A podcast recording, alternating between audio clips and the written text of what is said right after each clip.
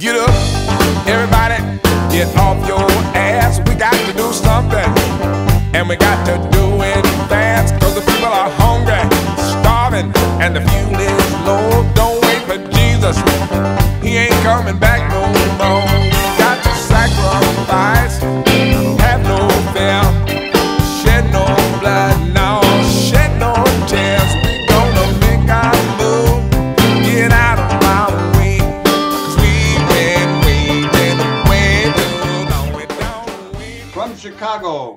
Ready for another edition of Live from the Heartland, also known as Heartland at Home during these pandemic times. This is number 67 since we've been forced to do it from home.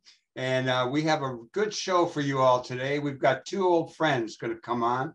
We're going to have uh, joining all the friends, neighbors, and people around the world who are listening in. We're going to have Dan O'Brien, the Buffalo, bring back the Buffalo man, talking to us about South Dakota and what's going on on his Buffalo ranch. And we're going to have Michael McCarty, a longtime friend and one hell of a storyteller.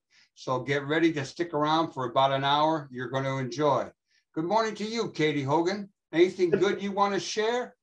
Good morning, Michael. Um, well, I was hard up for something good, and and people notice that we're we're back with our masks to uh, let folks know that when we're outside these days, we're putting masks on again, thanks to not enough vaccinations happening, even here where it has happened. We'll deal with that later, but I did want to say one good thing is the good read of Yes magazine. Um, yes with an exclamation point. Their fall issue uh, that's out right now is called Enough for Everyone, which is something I've been harping on a long time. And there's the subtitle is uh, Right Sizing Our Living Standards and Learning to Share. So I'm basically uh, encouraging you to find Yes Magazine. I get it online, but I also buy it when I go to Chicago Main Newsstand because I still like magazines in my hand. What about you? You got something good going on, Michael? I got a couple of good things going on. This week was my first week back at DePaul with students in class. There were 29 of them. We had a good time. Everyone was masked up as required. And uh, once my class was over, I headed up to the Skokie Hospital. Uh, and some of you have been watching regularly know that I had a, a rotator cuff injury all sewed up, and I've been in a sling for six weeks, and now I'm out of it. And I'm looking forward to starting eight weeks of rehab. So I'll be going to work my arms. And uh, let's, uh, how about a little news, Katie? You got anything about uh, what's Yeah, going on well, South one thing- One one thing um, you mentioned it was I think it's actually our 68th Zoom show, not Oh, 67. What did I say, 66?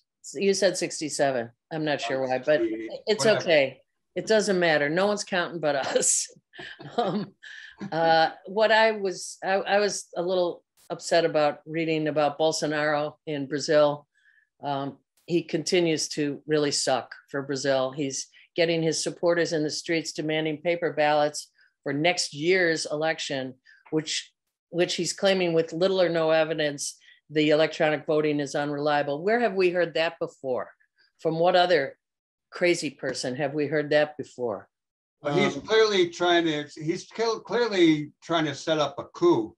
I mean, he's going after yeah. the Supreme Court. It's, it's bad. It's like, No, it's- it's- reminds us of Trump. it's seriously bad and it's worse than Trump because they, the people in Brazil don't have as many options. Um, what about some environmental news? Do we have Well, I, any? minutes? there's a, I'm going to tell you a little good news uh, as well as bad. In the Illinois House, uh, they just passed a resolution, uh, the, the Climate and Environmental Jobs Act. Uh, it still needs to pass the Senate before going to the governor's desk. So uh, you should know who your senator is in Illinois, and it's time to call your state senator. On the bad news front, uh, the ramifications and the aftermath of uh, Hurricane Ida have left uh, oil spills spills uh, in the Gulf off of Louisiana and a lot of deaths and destruction up the East Coast. It's a time for uh, paying closer attention. It's really the wake up call is upon us. Oh, and uh, Governor Abbott in Oh, yeah. Texas, screw you. um, anything else on voting from you, Michael? Uh, well, uh, things are looking better for Governor Newsom holding on to the governor's seat out in California, but uh, people should not take anything for granted. So call all your friends, email them, text them, however you do it in California, and encourage them to get out and vote. We got a few more days to do it. The final day is September 14th, and uh, we certainly don't need this distraction. Oh, and Mexico Supreme Court, nice work. Good go. what happened? Tell everybody. Uh, they refused, they, they allowed for women to continue to have the right to uh, make choices for their body, in contrast to what the state of Texas did in the same. Right. It, it's uh, not in every state, but it's uh, it was they they blocked uh, the attempts to uh, prohibit abortion in certain states. Right. Um, entrenched, entrenched vaccine inequality is the basis that's forcing uh, some to question the smartness of having the upcoming environmental enclave, um, the UN sponsored enclave summit that was uh, scheduled in Scotland. Um, they're saying that um, because of the inequality of the vaccine everywhere else in the world, um, organizers hadn't done enough to ensure that participation um, by people from those areas could be uh, could happen. Um, and they're right. And that's it's a significant thing. The COVID and the and the climate change stuff happening both at the same time is um, is an interesting thing to watch. Um, what do you got from? I think. Well, in Florida, you know, this, uh, this governor DeSantis is still playing to the right-wing Republican base, thinking he's going to be the nominee for president. Uh, but his uh, his ongoing attempts to mess with people's protecting themselves was uh, dealt, uh, you know, uh, he got hit hard on by a Florida judge who ruled against the, his administration for a second time uh, over school mask mandates, allowing school boards to require the students to wear face coverings. And uh, the specifics were a Leon County Circuit judge named John Cooper sided with parents who said an executive order from DeSantis oversteps the state's authority in restricting school districts from requiring. Say that 10 times fast. that'd be hard. Um, but that's another example. I mean, there you are in Florida, one of the states that is going to be most badly affected and already is badly affected by climate change um, awfulness. But while simultaneously, you've got political leadership that is absolutely lacking in leadership, um, putting people in danger. Uh, the, the death toll and the hospitalizations in Florida are through the roof. This guy should be completely pulled out of office. He's he's dangerous he to their people. Uh, Katie, in memoriam, this week we're remembering Ed Asner, a great actor and an activist guy who was formerly also the president of my union, the Screen Actors Guild. And you have an interesting story about an encounter that uh, took place a number of years ago. Yeah, in the mid 80s, um, there was always a May Day event called the Eugene Debs uh, Thomas, um, what's the first guy, name of the Thomas guy? Norman Thomas. Norman Thomas dinner. Eugene Debs, Norman Thomas dinner um, for all the commies of Chicago. Ooh, getting out there. Well, and then usually uh, because it was followed the same day by the Salsedo Dance Party, which was also a May Day event. And I had um, in the late 80s, I was I was more in demand. Let's just say that. And uh, I had a my accompaniment for that dinner was none other than the beautiful state rep, I mean, Congressman Lane Evans, um, rest his soul, uh, and also uh, Ed Asner. The two of them were getting awards for for, uh, for their activism that night at the dinner, and I slipped a little note um, after after everything was over and people were filing out. Um, a lot of people surrounded Ed Asner and you know talking to him, getting his autograph, etc. And I slipped him a note asking him if he wanted us to take him to the Salsedo dance party, the annual May Day, the May Day blast party. And uh, I, you know, I just left it there and I'm leaving the room. and I hear his voice bellow to me at the door. Well, are you gonna give me a ride or what? and, and that was Asner say, you know, saying that. And I said, sure, sure. At which point our good friend, God rest her soul, Nori Davis, God love her, turned to her enamorado, her, her man, and said, I'm going with Katie. so, but poor Ed Asner didn't know what he what he was in for when he climbed into the back seat of my car with all the magazines and junk that we all. I think that was my car. To be honest, it was that Dodge Dart I got from my mom. Okay. Anyhow. Whatever. No one's here to actually argue that one out, Michael. But anyway, I did like the reaction of our friends at Southside Press who were on the door collecting money when I walked in with um, a congressman on one arm and a movie star on the other. And they're looking at me like, uh, Katie, really? That's a nice night. The Adventures of Katie Hogan. All right, you are listening to Live from the Heartland, WLUW 88.7 FM. Stay tuned. We're going to hear a little music to uh, put us in the mood of being on the ranch out there in the prairie before we talk to our good buddy, uh, Dan O'Brien. Be right back with Live from the Heartland.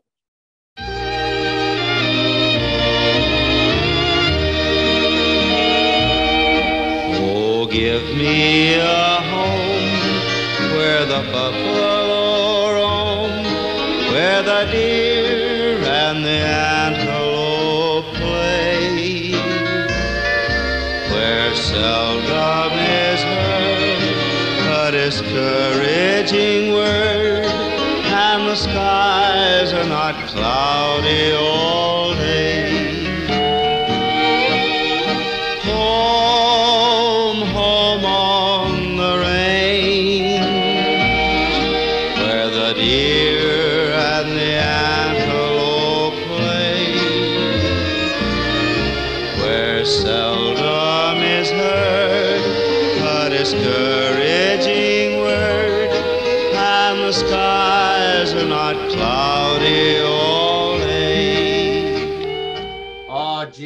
where the buffalo roam. Well, Dan, it's great to see you again, even if it's via Zoom. Uh, let me share with our audience how we came to know each other. Uh, my wife Paige gave me a book that you wrote called um, Buffalo uh, for the Brokenhearted. Buffalo of the Bro- Buffalo of the Broken on the Broken Heart, and it was a story about you reintroducing buffalo to the Broken Heart Ranch out in South Dakota.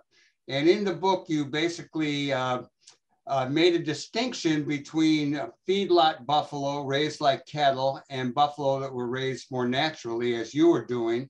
And uh, we were already selling buffalo at the Heartland Cafe, but I wrote to you and said, I think we, uh, I don't know about the buffalo we're getting, what the quality is. It was out of Mobridge, turned out to be okay. But then you invited me out. And while I was there, while you were in a meeting, uh, the buffalo got loose, 180 head, and uh, they were running loose, and we had a the best day of my life.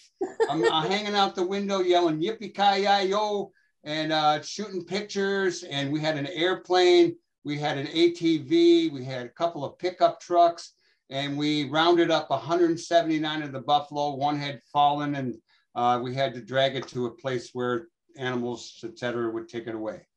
So, how are you this morning? I, I'm pretty good, and things things are very similar to when you were out here, but of course, like everything, they've changed too. So we're quite a lot larger, and we've uh, you know our business is really from the grass that we raise and try to do a good job of right up to your plate. So we uh, we have control of those buffalo all the way and try to give people the very best food that's possible. Dan, share with uh, the audience a little bit about the wonder of the buffalo, be it their ability to trample the earth and bring back the prairie, uh, facing the storm rather than turning their back to it. Anything you'd like to share about this wonderful animal and maybe the distinction or the use of bison and buffalo? Well, first of all, uh, bison and buffalo, they're really bison scientifically, but our neighbors call them buffalo, and our neighbors are the Lakota people, uh, Indians, but they're also North Americans. So they call them buffalo, so we call them buffalo.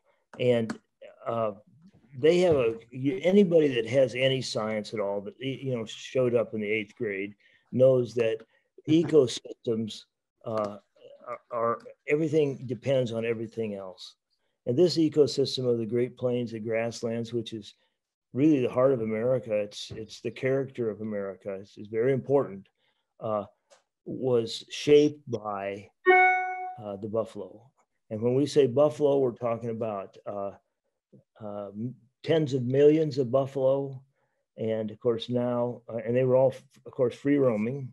Uh, and now there's quite a bit less. I, I think the last I heard was probably a million. And uh, they've come back from 400, which we had in the turn of the century. So it's kind of a success story from an environmental standpoint, but it's not perfect. And the reason it's not perfect is that the, as I said before, the ecosystem, they all had to work together. So now, uh, and buffaloes survived for 150 million years uh, on nothing but grass without any humans. And for some reason, we thought we could do it better. And so we, since we were tearing up, uh, you know, Iowa and Minnesota and Illinois, uh, planting corn, we might as well feed that corn to buffalo, which was a terrible mistake because mm. the the uh, the grasslands need that buffalo. They evolved with that kind of massaging the feet, the hooves, the the movement, uh, and with cattle, uh, there's no movement, uh, and and nothing's as as healthy as it used to be. I, I loved reading that book and learning all of that that you told us about the that you taught us about the buffalo um, by writing that book. And you are a prolific writer.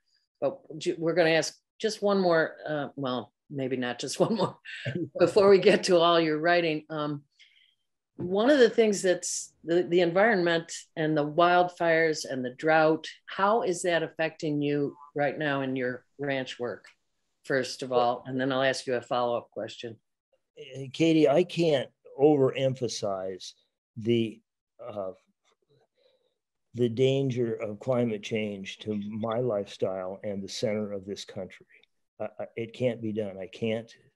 I can't tell you how much that bothers me.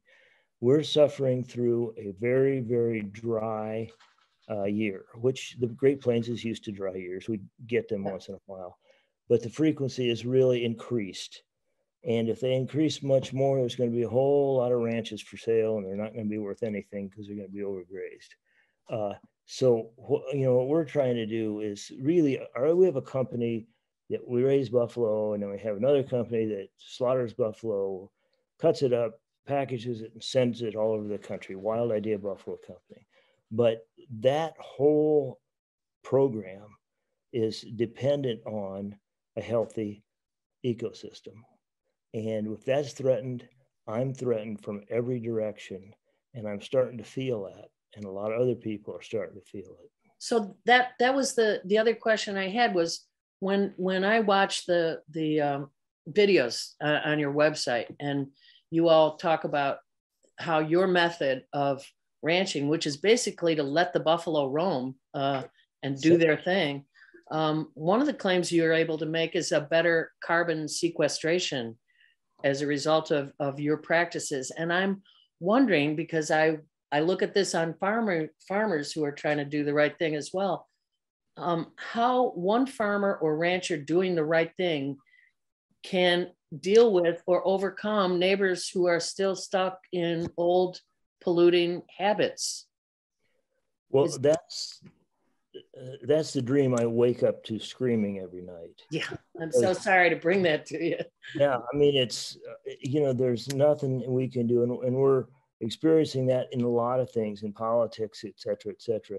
If people are going to dig their feet in and do everything their way uh, and they're not going to, you know, play as a team player, then we're pretty well screwed. and so we got to figure out how to do that. And that's one of the things that that we try to do here at Wild Idea. We try to educate people as to what it takes to be truly, truly uh, uh, natural. Yeah. And how you know our we re, we evolved with an ability to to process buffalo meat, wild meat, and to thrive on it. And lately, lately in the last 50, 60 years, we are uh, uh, we're surviving, but we're not thriving. Yeah. And, and we can still do that. Uh, Dan, I'm going to switch to your writing. I'm a big fan of your writing. In fact, you're my favorite author. And uh, I've read a lot of your stuff. I've read about falcons. I've read about buffalo. Uh, I've read your novels, Spirit of the Hills, The Contract Surgeon, The Indian Agent, and Stolen Horses. And I'm wondering if you would share with us a little bit about your writing and what we might expect coming out and when. Well, that's Something like a little pressure. as soon as I get this rewritten, you'll have a chance. So, you know, I sit here every day and tr- try to go through it. And you'd think that that with the COVID deal, and we're pretty careful about COVID out here. And you know, I, I'm quite a ways from town anyway, but with COVID, I just didn't go to town. And uh, you'd think that a guy could write like hell if you didn't have anything else to do, but you know what? Can't. You can't. You gotta you gotta be under pressure for some reason. And so I'm I'm putting myself under pressure and I'm gonna finish this damn thing. Good draft of it by the first of the year. So uh, What's Right it about, Dan? well, it's it's about the oh, you know, we have sex and violence and all that kind of stuff. It's, it's really about uh, these wind farms that are really popping up from from where you guys are in Yep. in Chicago, clear to here, and they're starting to move right through our our ground on our place. You know, we we do not do wind wind uh, energy, but uh, uh, it's a big it's a big issue, and it's a big issue to a guy like me who is really a bird guy. I I really birds are what drive me, get me outside, etc. And Mhm. and as most of us know, uh, wind farms are not good for birds. Now, I'm not saying that they're that they won't work or they're not better than oil because they probably are. Uh, but nevertheless, they are another insult to uh, you know an ecosystem, and that's what the book's about. So you just brought up politics in your neighborhood and COVID. and I gotta I gotta ask you about your governor, uh, Kristi Noem. Uh, you know, motorcycle days in Sturgis, the rallies at Mount Rushmore. What's Well- the state? What's the state of politics and COVID in South Dakota in general? Well, it's a wreck. Anybody that's been listening to the news knows it's a wreck. And just imagine if Illinois, if the governor of Illinois was an adolescent woman, okay? Because that's what we have. I mean, you know, Kristi is just uh, like she's in the ninth grade or something. And she doesn't seem to grasp some of these concepts that we're talking about. And that goes right on down to uh, racial inequities and, uh, well, the whole gamut, as you know. And, uh, you know, the sad thing is that she's not alone. There are a lot of governors that are just like her. She's just a little flashier, you know. So uh, it's not a good situation. It feeds into the issues that we were talking about before. Uh, Mhm. I don't think these people, this type of, you know, the Trump people, if you will, uh, I don't think they know anything about the environment or give a shit. They just don't care. Do you also have, do, you- are they also trying to do some voting rights uh, uh, action in your legislature or is that not an issue for you guys? I can't tell you exactly. To be Okay, quite that's honest fine. with you, I don't pay that much attention to what happens. on the Capitol, you know, there's you know we have a big issue, and that doesn't get much press, and that's our Native American issue. We have a- I forget five or six or seven or eight uh, reservations in South Dakota, and they kind of get skipped over. And you know, uh, they tried, they did close down the the uh, highways going through the reservations during the height of the epidemic, and of course Kristi got in there and you know tried to force force people through that and everything, which was completely insane. I don't know whether she's never been down there or she just doesn't know poverty when she sees it, or she doesn't give a shit. That's the other possibility.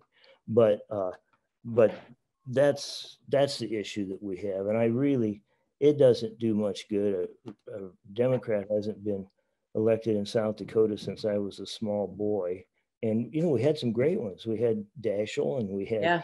uh, you know uh, McGovern, and all that kind of stuff. So somehow or another, all that positive, uh, progressive thinking has somehow turned inside out, and uh, uh, it's not working for me. I'm sorry, Michael. I'm going to intrude again, right? Because last week we uh, we reported. Well, actually, it was two weeks ago. We reported the most amazing thing is that the boundary waters were burning in Minnesota. Okay, so when when you've got something like that happening as close to you as it is, and it's so outrageous to even imagine, how can the boundary waters be on fire? Um, doesn't that bring people a little further away from the political rift about looking at climate change, just into the reality of, hey, there's no more discussion. It's already here. What do we do now that it's here? Right. Well, absolutely. And if if that's very sobering. I mean, the boundary waters catch on fire is very sobering. So all the fires, we haven't. I haven't seen uh, the Black Hills for two months because of the smoke. Okay. Now we get smoke here. That's not unusual, but uh, I mean, it's really uh, it's unbelievably thick here for a long, long time. Now that's like the boundary waters. That ain't right, and we need to do something. And when I see this, uh, you know, I want. It's been my life is is environmental stuff, and it just it saddens me because I get the idea that maybe the tipping point is behind us. I know, I know. Have, have you read Braiding Sweetgrass, by the way? Of course. Has it okay. ever?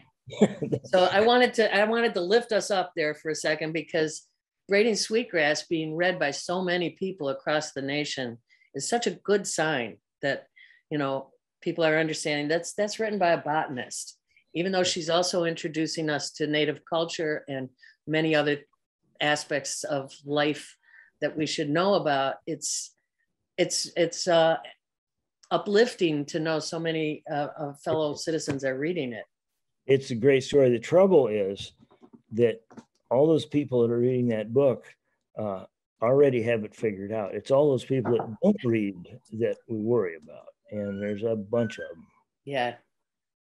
Uh, Dan, when I was uh, the first time I visited out there, the second time was when we were bringing the Twin Peaks boys out to college. Um, but the first time I was there, you uh, you you went we went and got your Falcon out of the pen and you flew your Falcon. I wonder if you still have uh, a Falcon that you play with each day. Uh oh, he's showing it to us. I'm trying to. Where the hell is he?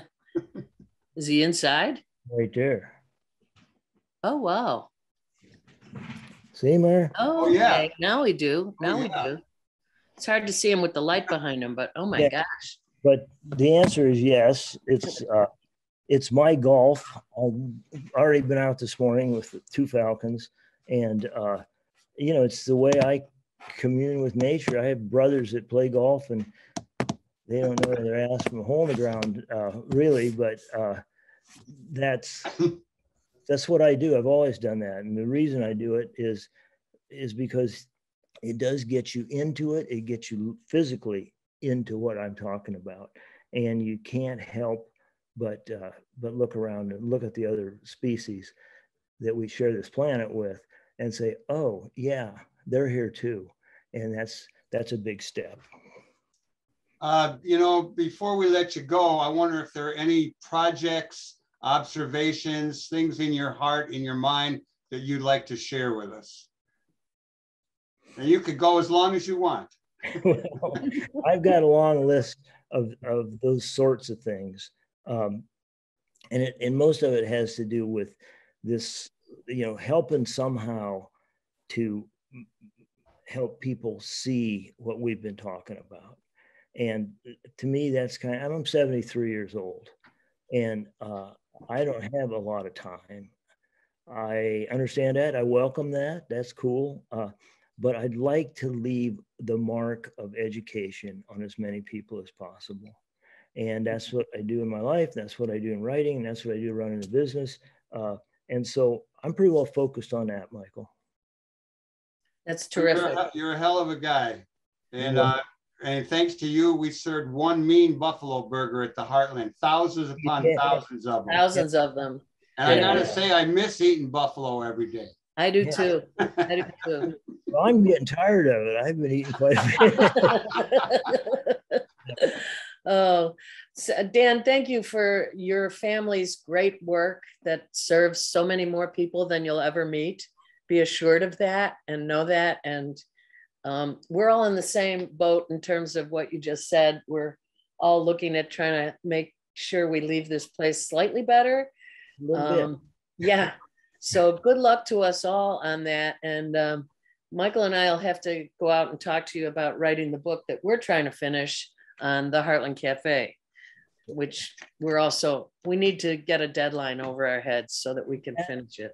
that is a fantastic idea. The Heartland was was uh, such a wonderful thing, and especially to have it in Chicago, the real Heartland. And uh, finish the book, you guys. Thank Yeah. you. We got a lot of stuff written. We got to figure out how to merge it and what tense we're in, and Yeah. Oh, it- and we have to argue about the edits and get an editor, all that stuff. But you know what though? Get a draft first, then argue about the details. That's my. That's So we my- got we got the draft. That's good. Dan O'Brien of uh, the Buffalo for the Brokenhearted and many other books. Um, huge, huge fan of yours and a huge fan of what you're trying to do out there on the beautiful plains. Go Bless wild you. idea Buffalo. Thank you so much, you guys. I appreciate it. Right on, brother. See you next time.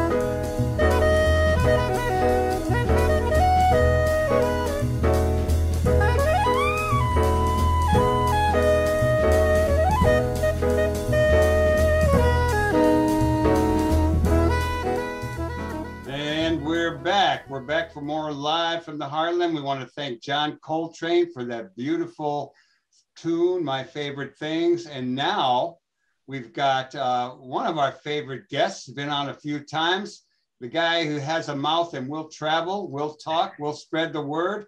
The one, the only Michael McCarty. How are you, Michael? I am divine. How to heaven, y'all? And what Uh. brings you to town this time? You used to live in Chicago. Now you're on the West Coast, and you're Yeah. back in Chicago. What? I- What is I'll- so- I always come this time of year for my birthday, celebrated here with my my Chicago folks, and uh, I tell you, I I miss the Heartland. Yeah, we do. yeah, we all do. We all do, Michael. And there's Well, Michael, actually- as a as a former member of the Black Panther Party, and I'm, Katie pointed out there are a lot of people say they were members, but we know you were a member. Showed Uh, up, education lieutenant. you saw a lot of things come down, and I'm wondering if you uh, would like to share uh, those times and what's going on now, and include in that a film that's been made about you and how that came to be, what it's about, and how we all get to see it. All right. So, Hmm. Uh, one of the things, so right now, one of the things that people are are, are talking about is the, the the Black Panther, the Illinois Black Black Panther movie. And one of the things that people often ask me about in that movie is they ask me about O'Neill. And I am happy because the movie has gone out and it's generated so much interest in the, the Illinois chapter in general, but Fred in particular. But there's this concern about O'Neill. Some some feel that O'Neill is sort of given this like, oh, he had second thoughts. And listen, just for the record, O'Neill he did to Fred was the the highlight of his betrayal. But there are a lot of people that were betrayed by O'Neill, uh, and I might have been one of them. Uh, people were sent on missions and what have you that ended up with them being busted. People, a lot of people got hurt behind that. So Mhm. people need to know there wasn't an ounce of a, a gram uh, or microgram of uh, any hesitation with him about the crap that he did. So Um, just so we're, that we're clear for the listeners, you're talking about the film Judas and the Black Messiah. Yeah, Judas and the Black was up Yeah. for an Academy Award. And there's a lot of stuff in there that really didn't happen, but the overall effect of it, I think, has been good and it's been great. people. Yeah, yeah. Um, And So- O'Neill is the guy for people who don't know, and I assume most of our listeners do know. Uh, the guy who actually, uh, you know, sedated, uh, put gave Fred Chairman Fred drugs uh, so that he was asleep when the police came and assassinated him. six times the lethal dose of Seconal. Yeah. Um, so yes, but like you said, that at his uh, when he won the Academy Award for playing Fred, that actor talked about Fred, and millions, millions, millions of people now know about Fred.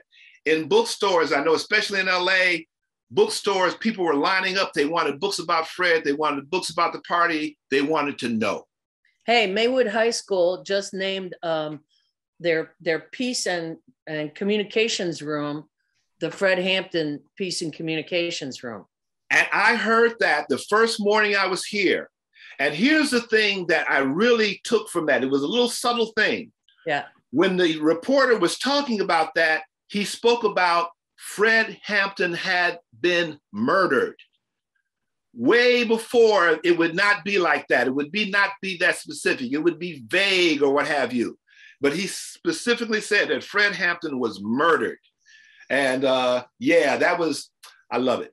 Michael, can I share with you a story that um, I was walking along Monroe Avenue with Michael James early in our partnership when we were just starting the Heartland, and he didn't say anything to me. Michael James didn't, but he he all of a sudden he yelled across the street, "Ed Hanrahan, we know you killed Fred, and we'll never forget it." And there, Right was- on. and there was Ed Hanrahan on the other side of the street, looking like, oh, if you, could- ah! I know, I know. If you could have seen the way, and I, all I could do is like, yeah, Hey, But, yeah, Michael. you're right. You're right. It was. It, it's momentous that people are calling it the assassination it was, and it's also momentous for the younger generation to be learning these details Amen. um, while they are busy, you know, making one of the broadest movements we've seen yet on anti-racism, the Black Lives Matter movement, which, thanks to terrible behavior by the Minnesota police, is worldwide now. Yep, yep, yep. Yeah. All right. I caught sort of a movie uh, with you in it. I, I was not expecting to. And I, I'm on TV, and this is a couple months ago. And I'm like, oh my God, there's my buddy. Who made that movie? How did that come about? Tell us about that. And how So- do people find it? yeah, uh, um, the, the movie is called um, Belonging in the USA, The Story of Michael D. McCarty. It was made by Ariel Nobile. And I, uh, I'll give you a, a, a I'll, I'll do it quick. I've known Ariel all her life. Um, her, her parents were great friends of mine, uh, great, great friends of mine. When the um, um, Trump madness was going on. She wanted to do something to counter that. So she decided to make this series. The first one being me, then a woman from Argentina who had been a victim of the disappearances, and then a woman whose mother had been a victim of the concentration camps camps for the Japanese. So now, now I've had a lot of people shoot video of me, and it's been great. But Ariel pulled out all the stops. She had these guys come and follow me around for a day with Zoom cam, uh, the little Zoom cam, not Zoom cameras, but you know, you know what I'm talking about. The, camera, whatever. Yeah, the cameras that fly around in the air.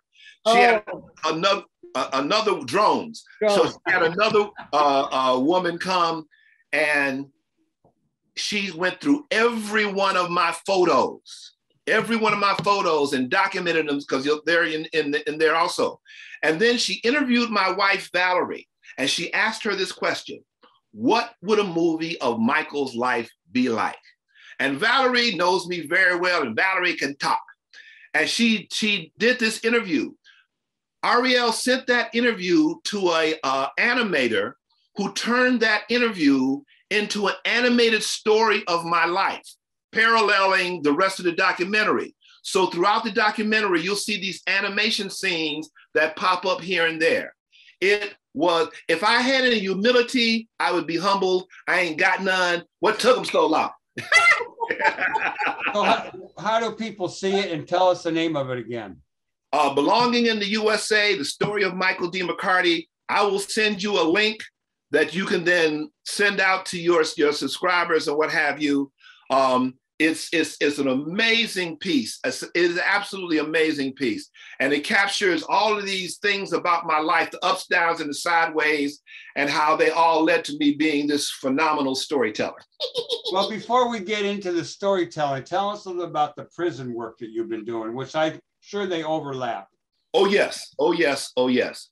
Since 2014, I've been working with the Arts and Corrections program in California. Artists go into all of the 30 something prisons there are in California teaching drawing, storytelling, uh, Shakespeare, um, all kind, any kind of art form that they go in. And what's happened, this program went, started in the 70s, went into the 90s, and then got cut and was resuscitated in 2014. And what they learned is that people who participate in the arts and corrections program, while they're in prison, they're less, likely to be involved in madness. Once they get out, they're less likely to go back. And I've had several of my students have gotten out and they're doing well. They're doing very, very well. It's, it's, it's just an amazing. I tell you, there was this one guy when, in my, when I first uh, started, this guy was in, he had, had, he had beaten a cop almost to death. He was just a very violent individual. He gets into prison and he meets this, this, uh, this, this guy is white. He meets this black inmate who does beating. Okay, does beating. And he wants to learn. And the guy says, well, it, it, I'll, I'll arrange it. He hooked it up. The guy started beating.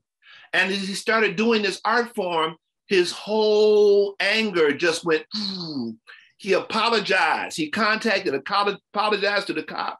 Wow. He didn't get into any more trouble. And he, and, and this is the effect of these programs. You know, we have a we have our friend Lisa Kenner, who used to be a Heartlander, and then went on to start a an incredibly important uh, West Side charter school called Legacy. She is now working with something called Contextos here in Cook County Jail, which is the same thing. Uh, it's inmates writing or and mm-hmm. sometimes doing artwork. And um, I mean, nothing could be more important in the most incarcerating nation on the planet than that we figure out how to stop doing that. Yeah. And with no good effect. Um, thank what, you for doing that work. I got a um, I got a, a, a, a letter from one of my students who's been with me from the beginning. And he had a sentence of life plus a thousand years. His first parole hearing was supposed to happen in 175 years. And he writes in this letter, and at the end of it, he says, Because you showed me how to find, develop, and tell my story, I now have a parole hearing next year. Oh my God, Michael. Uh, you you know, Michael, back in the Oh earlier days of the movement, back in the days of the Black Panther Party, Young Lords, et cetera, et cetera, there was a lot of attention to prisons. Yep. Uh, there were the Jackson brothers, Attica, uh, you, you know, a lot went on. We don't hear as much about prison organizing or the issue of incarceration in this country. I mean, there's a lot of activists working on it. What do you say about the state of that and what needs to be done?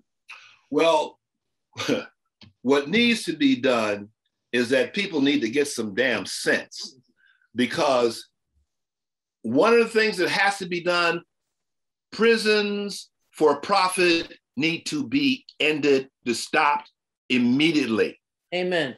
because prison pr- prisons for profit have a quota usually around 80% occupancy and at one point before california stopped this california had so many inmates prisons in mississippi and tennessee when they got short on occupancy they would take prisoners from california and now if you're a california prisoner or and you got relatives and friends on the west coast you ain't likely to get any visits anytime soon Right. so they banned prisons for profit in California, I believe, and I think they should be banned everywhere. And one thing that people I would recommend them do is learn something about prisons. Because we don't know. Those of us who have no connection, we don't know anything. And we make assumptions. Our assumptions are based on what we see in movies and what we see on TV, which is always from a slanted perspective. So find out something. If you know somebody, if you're somebody who likes to write, there are people, men and women in prison who don't get any any letters or contacts. Sending a postcard or something like that can can make a make a difference, a profound difference in per person's lives. Yeah, that's um, we actually have uh, covered a number of people. Maya Shenwar, who wrote a great book uh, about uh, prisons a couple of years ago. Um, let's let's switch while we still have some time left with you to your storytelling, um, Yes. which is you know a, a joyful aspect of your life that you have shared for many many years as well. Um, you know, maybe some just a statement about your career as a storyteller, but mostly maybe tell us a story. Oh yeah. He thought we'd never ask. so this is a, this is actually keeping with this theme. I tell you a, a, a story that came out of one of my classes. So this guy is in prison. He has a sentence of like 25 to life for a victimless nonviolent crime. He has a public defender, which they call public pretenders, and he ain't doing nothing. So he's trying to get him to get his mind right. He gets he's had enough. He says, "You're fired." The guy starts laughing at him. You can't fire me. You didn't hire me. I was appointed. So this uh, this brother who I was told did not have a sixth grade education went to the law library, figured it out, fired that sucker, and then he decided he was going to be his own attorney. His wife said, Have you lost your mind? You're going to mess up. And on the first day, he did every dumb thing he could did. He, could do. He scowled at the jury. He cussed at the prosecutor. He talked back to the judge. And the judge had the presence of mind to say, Look, I'm gonna give you a break because you have clearly lost your damn mind. and, and so he, he he realizes he's lost his mind. Now, on this break, he starts going through his files and he realizes that the prosecutor has been keeping pertinent information from the judge. So when he comes back to the courtroom, he says, Your Honor, jury, prosecutor, I would like to apologize to you all. I, I don't know what I was thinking. Oh, and by the way, Your Honor, I it seems that the prosecutor has kept some information from you. And the judge was like, er? and he went on. It took him about a year. He had his case thrown out. So this is no, no, two years ago, no, November. He's supposed to get out in February, but if he takes the GED class, he can get out sooner. He takes the first three parts and kicks butt. The last part is the math, and he's scared. He's so scared, he says, I'm not going to do it. I'm not going to do it. I'll just do it uh, next year. I gave out a handout with a quote from Michael Jordan You miss 100% of the shots that you don't take. So he said, I'm going for it. He went, took that test, kicked Butte and got out. And uh, I hope he's doing well. I hope he's doing well. But he sees the time, show enough. Gosh, it is so great to both see you and hear you, Michael. Um, all the many years that you would hold forth on the Heartland Oh, stage Yes. and uh, make it My your office. office when you were in town. I loved it so much. Um, yeah. Well, I don't know, Michael. Do you have one last question for him or no? Only, uh, what do you got planned for the rest of your life? to, to keep on. I can't wait to get back to prison to do my workshops. Uh, I, I, I mean, I'm crazy like that. I can't wait to go back to prison, and I want to do more of that. And I'm trying to get more people, other artists, storytellers in particular, to do this around, not only in California but around the country because it changes lives in a very, very positive way. It changes lives. We have that power. We got to use it. Michael McCarty, are you familiar with Sun Magazine out of North Carolina?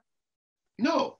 Okay, Oh. if you're if you're in town for another day or two, I have many. I have two years of old copies, and they send them to prisoners for free. Oh wow! It's a wonderful. Uh, so I'm. We'll do this offline, but The sun.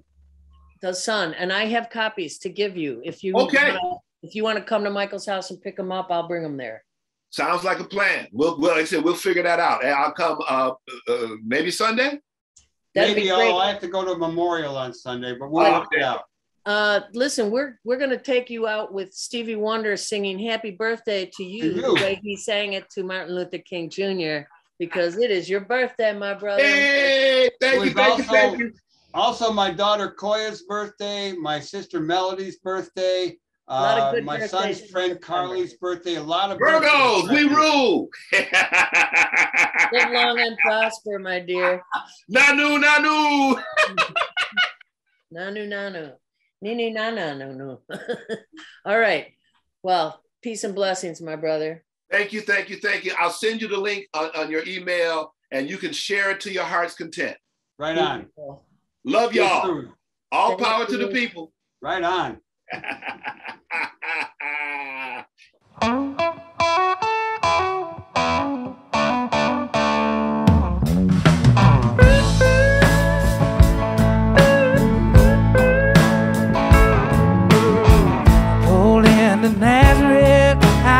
feeling about half past dead. Just need some place where I could lay my head. Hey, mister, can you tell me where a man might find a bed? He just grinned and shook my hand. No was all he said.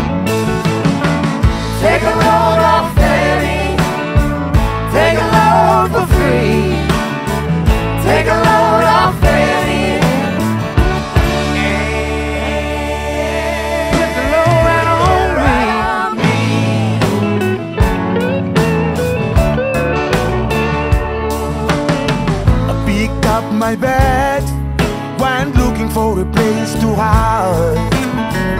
When I saw old Garman and the devil walking side by side, say, hey, come on, come on, let's go downtown. She said, I gotta go, but my friend can stick around.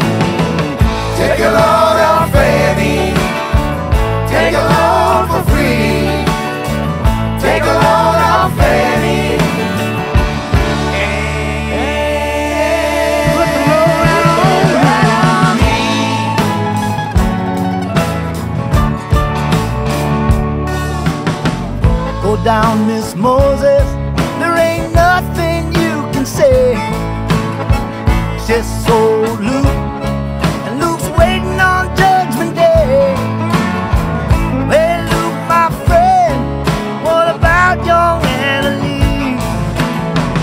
Said, do me a favor, son, won't you stay and keep Annalie company? Take a load off Fanny, take a load for free take a load off Betty.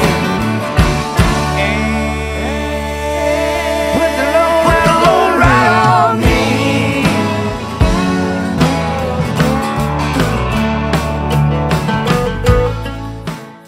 Oh, so great to see Michael McCarty. What a wonderful life work he's doing out there. He's one uplifting guy, I'll tell you that. Truly, truly.